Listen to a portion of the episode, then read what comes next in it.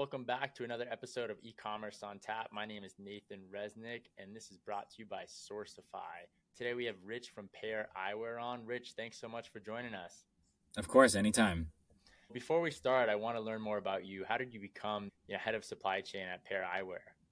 Sure. So I got my start in supply chain actually in a pretty unique way. When I first graduated college, I was actually very much into international development. And so I lived and worked in Honduras supporting small businesses. I worked in the agricultural sector. From there, I moved on to the Peace Corps where I worked in Mozambique.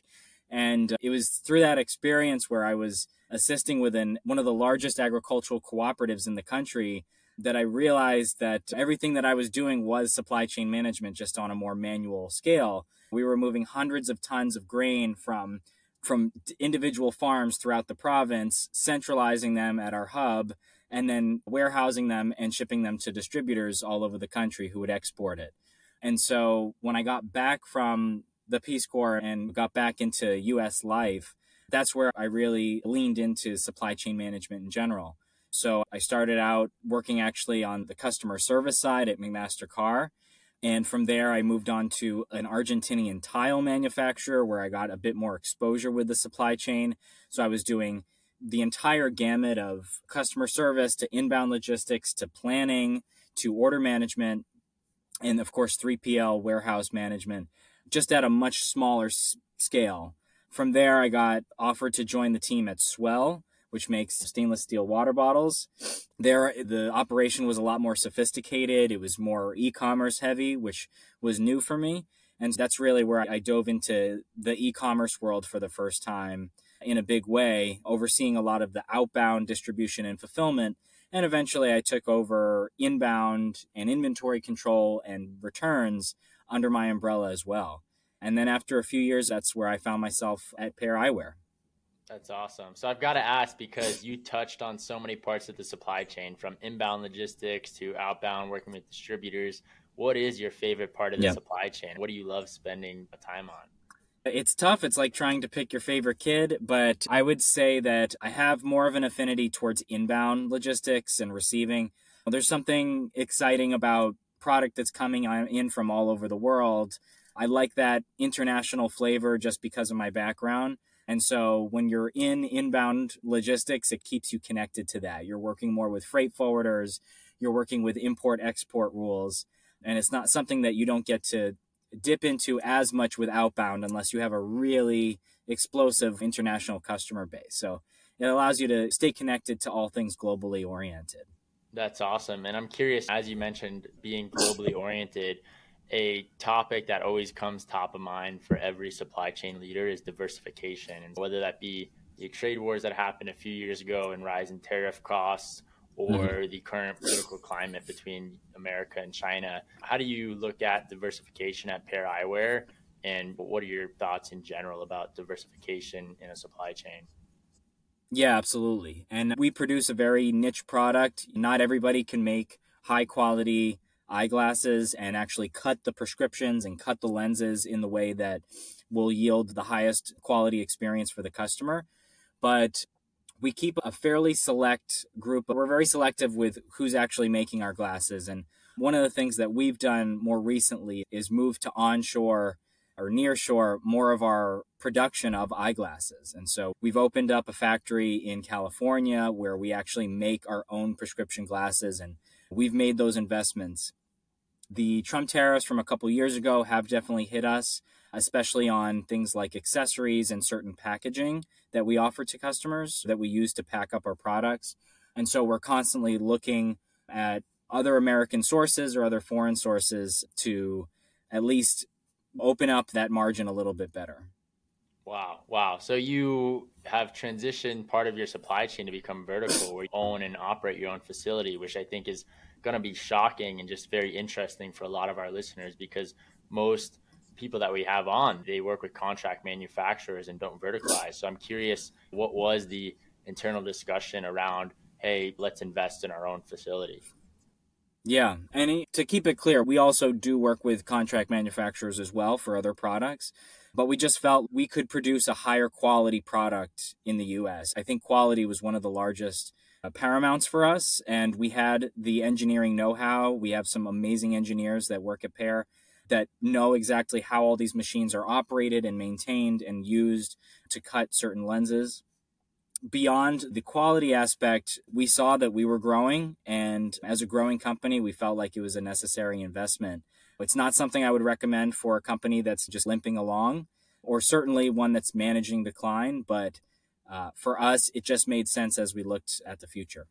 That's awesome. That's really cool. I'm curious how has that overall affected your margins or turnaround times? I would imagine verticalization increases your margin and makes for faster lead times, but I'm just curious maybe if you can give us an overall pulse on how that affects th- those two metrics. Yeah. Yeah, no, I mean, it definitely has a positive impact. We've tried to verticalize the transportation between our own lens lab and our 3PL warehouse. And so, one of the things you have to keep in mind is because eyeglasses are actually technically considered a medical device, they have to go through all the FDA regulations and paperwork that's necessary. So, it's very common for any of our shipments that are coming from China to be held up in customs for an FDA hold or an FDA examination. And that can take your transit times from two to three days all the way up to six, seven, eight days, just like that, and basically push out your overall average transit times. So it's been nice to have more of that predictability of knowing, hey, this is in the same general area as our 3PL.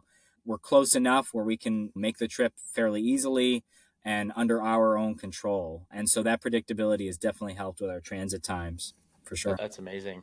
One of the metrics that you mentioned as you talked about verticalization was quality control. And so I'm curious, are there any horror stories that you've had in the past when it comes to factories and quality control?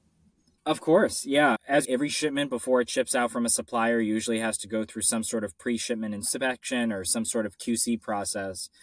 And we've certainly had launches or product launches in the past, not just at Pair, but also at S'well, where we were cutting it way too close and the failing QC was just enough to tip us over the edge to not have the product ready to go. And so what that does is that puts pressure on all the other downstream areas of the supply chain. And all of a sudden, it becomes a problem for in, inbound logistics, outbound fulfillment, even customer service. They're the ones who have to pick up the pieces if the timeline is pushed out by a failing QC. Makes a lot of sense. And I'm curious when that has happened in the past, a product fails QC what do you do? How do you negotiate with the factory to either get compensation, to get new products made mm-hmm. faster? Mm-hmm. What has been your approach that's proven successful with that? Yeah, the approach I'd say is twofold. The first is relying on the actual relationship that's usually fairly long standing, unless it's a brand new supplier, but usually a lot of these relationships they go back years and there's somebody on the team who can manage and massage that relationship and the ins and outs of it to speak more candidly to the supplier that, hey, we need your help on this. This is unacceptable. The other pillar of how to approach those kinds of incidents is leaning on your contracts. There's a reason why you have them, and usually it's fairly clearly defined what counts as passing, what counts as failing, and there's usually very little gray area for what is an acceptable quality standard.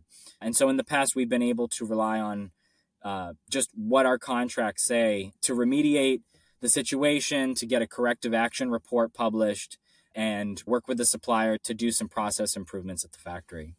That's awesome. We talked about factories failing, and I'm curious. There are a lot of times where factories go above and beyond for their clients. And I'm curious if there's any times that come to mind where a factory has really stepped up for any of the businesses you've been a part of.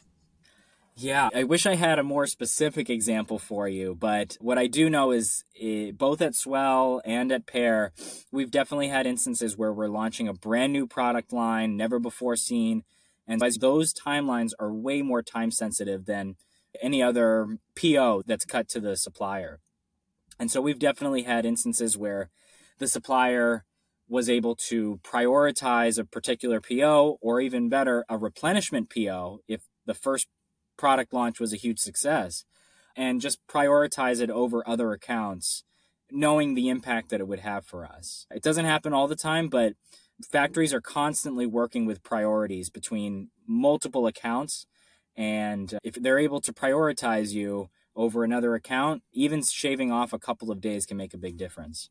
Totally. And I think it's so interesting how the relationship reflects on that prioritization, right? Because factories, like you said, have had long standing relationships with their clients. And if you're a newer client with them, how do you get priority, right? And I think sometimes it would make sense that the biggest client's going to get priority, but that's not often the case in terms of if a client has a better relationship or if the factory has a new opportunity they're excited by, that's where they're going to spend most of their time. And uh, another thing that we see a lot, especially at Sourcify with some of our e-commerce customers this year, in terms of the change of the e-commerce environment, in terms of cash flow, are there any kind of strategic decisions that you've made this year in terms of managing your supply chain that has enabled your cash flow to be in a better position?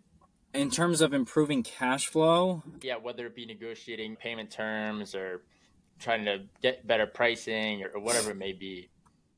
Yeah, in with the specific objective of assisting with cash flow issues, I'd say price negotiations has been the big one for us.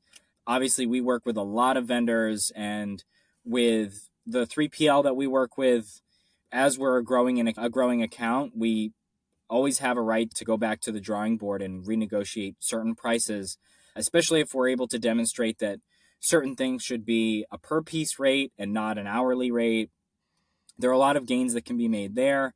And you could really dissect a lot of different areas of, of our pricing, whether it's like carrier costs or fulfillment costs or storage costs or inbound receiving costs and dissect what areas are probably the most ripe for a negotiation. Makes sense. That's awesome. And I feel like you have to look at a kind of full picture approach to understand what areas of your supply chain can you negotiate more and get better pricing on. I'm curious because there are so many aspects of the supply chain that you touch on. What is your main focus or North Star, if there is one? Yeah, that's a great question. I'd say the main focus for me and the supply chain that I'm overseeing is what we call a click to ship or a click to deliver metric, which kind of embodies all of the different segments that I'm touching or directly overseeing. So that would include everything from the moment that the order is placed to once the prescription is filled to when it's sent to the lab, packed up, shipped to the 3PL, fulfilled at the 3PL, in some cases put away into storage. We're actively working on tracking all of those milestones that go that roll up into that click to ship number and that's probably been our biggest North Star. It's also something that's very digestible for executive leadership to understand. They understand what, you know, the overall turnaround time is for our customers and how certain tweaks that are made at different segments of the supply chain can ultimately impact the overall transit time and overall turnaround time for customers, which they've been looking at since day one. That makes a lot of sense. I like that term, click to ship. I haven't heard that one before, so that's awesome. That's cool. Rich, as we wrap up here, one question that I like to end with is what is a hard lesson lesson that you're grateful you've learned? So this could be either from your professional career or earlier in life or just a lesson in general that you would like to share with the audience. I guess I would like to mention more like as a piece of advice that in your supply chain career, it's really important to focus on some of the areas that other folks aren't necessarily looking at. And sometimes those areas can be boring, monotonous, not very sexy, but they do have such a huge impact on the overall uh, supply chain or their overall operation and the overall company. And I'm specifically talking about things like import export tariffs or returns or inventory control. These are not the kinds of topics that people are usually clamoring to be a part of. But what I can say for listeners is that when you decide to find that as your niche and cling on to that, it can really pay dividends because when no one else is looking at it and it is boring, there will come a day when it all of a sudden becomes the number one focus of somebody important or a number one focus of the company. And for that entire time, they're going to want to know who's in charge of this, what can be done to improve it and uh, you start to realize just how connected it is to other areas of the business and how much it can influence the success of other areas uh, so i would just say cling on to those different segments and try to find those niches that are harder to keep you enticed, but I promise they do yield dividends in the end. That's awesome. That's a great piece of advice, Rich. As we wrap up here, I want to thank you again, Rich, for joining e-commerce on tap. And if any listeners want to get in touch, where can they find you? Sure, you can just find me at LinkedIn, Rich Durham at Pair Eyewear. And yeah, we'll look forward to reaching out. Awesome. Awesome. Thank you, Rich, again for coming on e-commerce on tap. And thank you everyone for tuning in. Like, subscribe, share, give us a review. We really appreciate it. Thank you again.